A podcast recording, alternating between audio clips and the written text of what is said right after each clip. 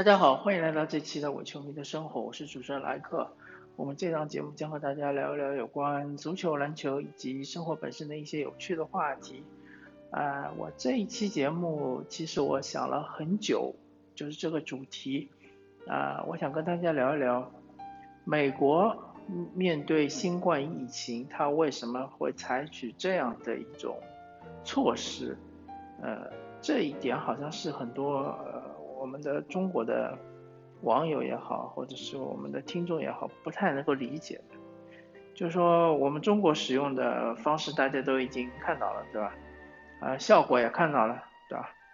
那美国为什么它不能使用这个完全隔离呢？不能是一刀切呢？不能是让所有的人都待在家里，然后用这个两到三个月把整个新冠的这个瘟疫吧，新冠瘟疫完全呃遏制住，然后再重新开放社会？为什么不能这么做呢？呃，我个人理解啊，啊，我只能说是我个人的理解，我不敢说自己有多权威，因为我也没去过美国，对吧？我也不是什么美国问题的什么研究专家，我只是啊看了一些相关的文章，然后看了一些报道，然后从一个个人觉得比较理性的角度来分析这个问题。首先，美国这个国家它的贫富差距非常的大。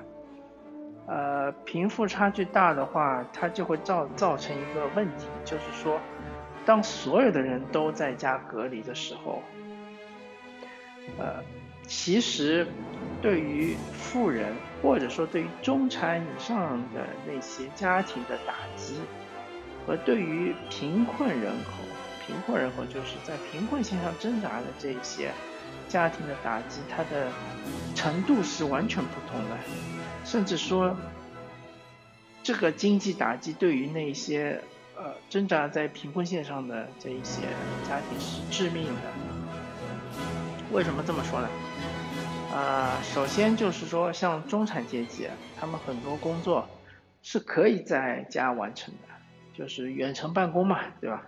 大家都知道，呃，拿个电脑，对吧？在家里，比如说你编程啊，或者是设计啊。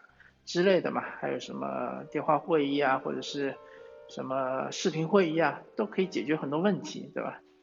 但是如果你是呃贫困人口的家庭，那比如说呃我就不说族裔了吧，啊，大家反正也清楚，一般少数族裔的话，贫困人口会多一点，啊，白人的话贫困人口是少一点，比例会少一点，那么。这些贫困人口，他们的父母有可能是做一些，比如说是呃餐厅的，呃呃这个是呃餐厅的服务员，对吧？或者说是嗯这个，比如说是一些保安，对吧？呃夜店的保安之类的，像这样的一个服务性的行业，没什么技术含量，谁都可以做。啊，那么，在这个美国对于新冠瘟疫的这样一个措施实施下啊，所有的公共场所都要关闭，就算你不关闭，也没不再有客人来啊，那么这些人就变成了失业人口。当然说，美国其实对于啊所有的家庭都发放了补贴，对吧？一千两百美元。但这一千两百美元啊，对于有一些家庭来说，其实还是有点杯水车薪。因为你想象一下，有的贫困家庭，他们可能父母两个人同时都失业了，对吧？因为他们从事的就是这种，呃，在目前情况下肯定会失业的工作。那么他们有可能有四五个孩子，对吧？这其实不是说很夸张的一个说法，因为在美国，啊，有的家庭。生三四个、四五个也很正常的，不是说，啊，像我们中国好像生一个是正常的，在在美国像这种，特别是一些少数族裔，他们其实啊，他们的家庭是崇尚于要多生几个孩子的，对吧？组成一个大家庭。那么像四五个孩子或者三四个孩子，他们拿着一千两百美元的话，其实是有点困难的，而。甚至于我觉得也是很困难，因为他们一方面要付房租，对吧？一方面还要买吃的，还要去超市，然后同时，呃，其实我们要知道，呃，美国那些大城市还有很多这种贫民窟，对吧？贫民窟里面有一些呃家庭中的成员可能是从事这种犯罪活动，比如说是贩毒啊，或者是抢劫啊之类的。呃，那么现在就是隔离的话，就很明显，这种当然是对于这种犯罪行为是一种打击，对吧？他们没有办法再从事这种犯罪行为。呃，从某种程度来说，是对于周边居民是一种福利，或者是一种福音，对吧？但是对于从事这些活动的人来说，他们可能就会呃面临着饿死的这样一个境地，是吧？嗯，总而言之，就是说。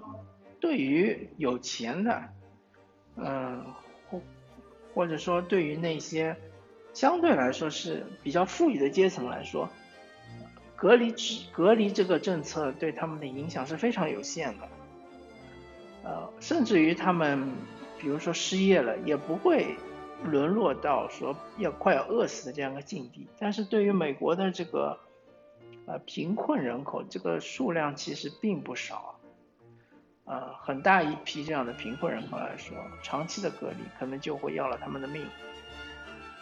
经济问题有时候就是生存问题，所以就业其实是美国政府非常看重的一个，嗯，他们的命门或者说他们的一个终极的一个问题，就就业一定要保证，对吧？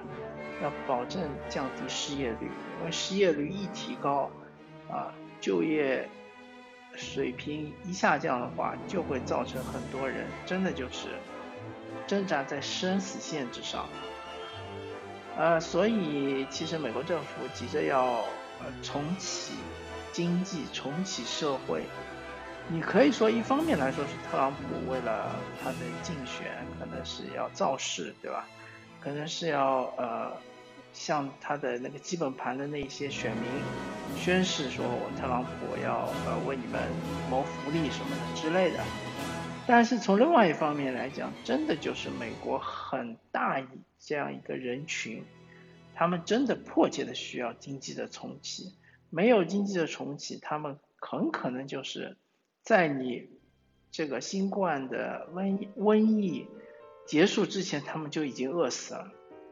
而且这是非常惨的，而且政府是没有办法救的，因为大家都知道，呃，不管你是什么政府，对吧？你对于底层的那种救助，你的效率肯定是比较低的，肯定是没有，就是说，呃，为底层提供工作，让他们自己去赚钱，自己去自救的话，效率要高，对吧？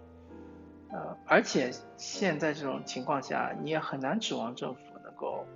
呃，对于某一些，或者说其实已经是不小的这么一群一部分的这个人群，他们的这个贫困的情况进行救助。美国本来就不是一个福福利制的国家，它的福利没有那欧洲啊，或者是加拿大或者是澳大利亚这样的国家那么好。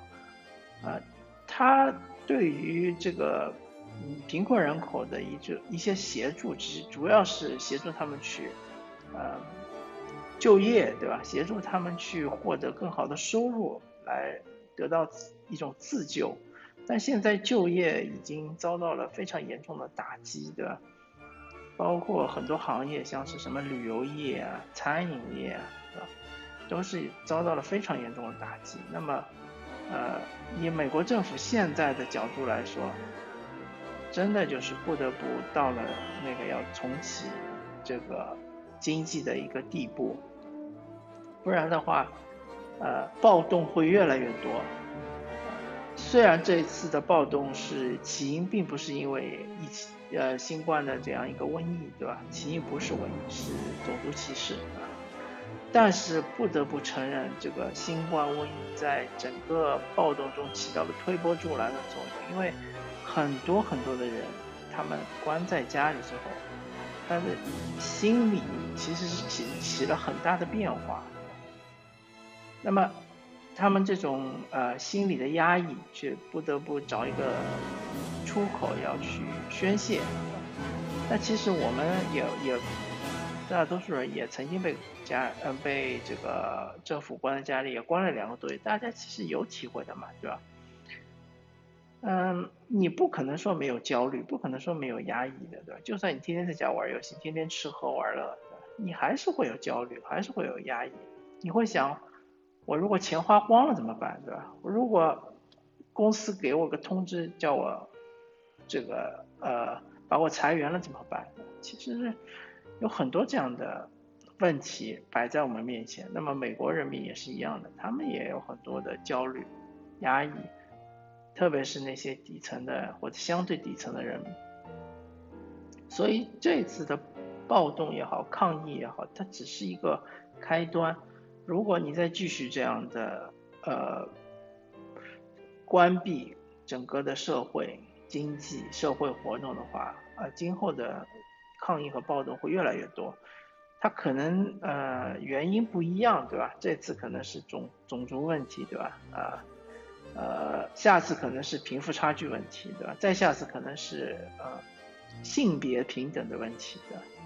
这些问题都是深层次的问题。美，我不是说不承认这些问题的存在，但美国社会当然这些问题是一直存在的。啊，好吧，那么这一期呃和大家大概说了一下，就是美国现在为什么它急于重启经济，急于重启社会，虽然它的。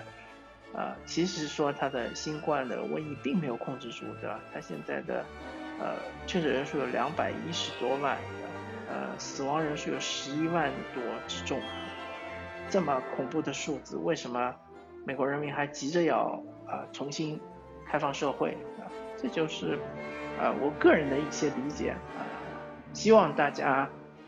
啊，如果有自己的理解的话，也可以思考一下，不是说那么武断的就认为美国人都是傻子，对吧？或者美国政府都不顾啊美国人民的性命，对吧？都是草菅人命，不是这样子的，它有很多深层次的问题。感谢大家收听这期的《伪球迷的生活》，啊，我是主持人莱克，我们下期再见，拜拜。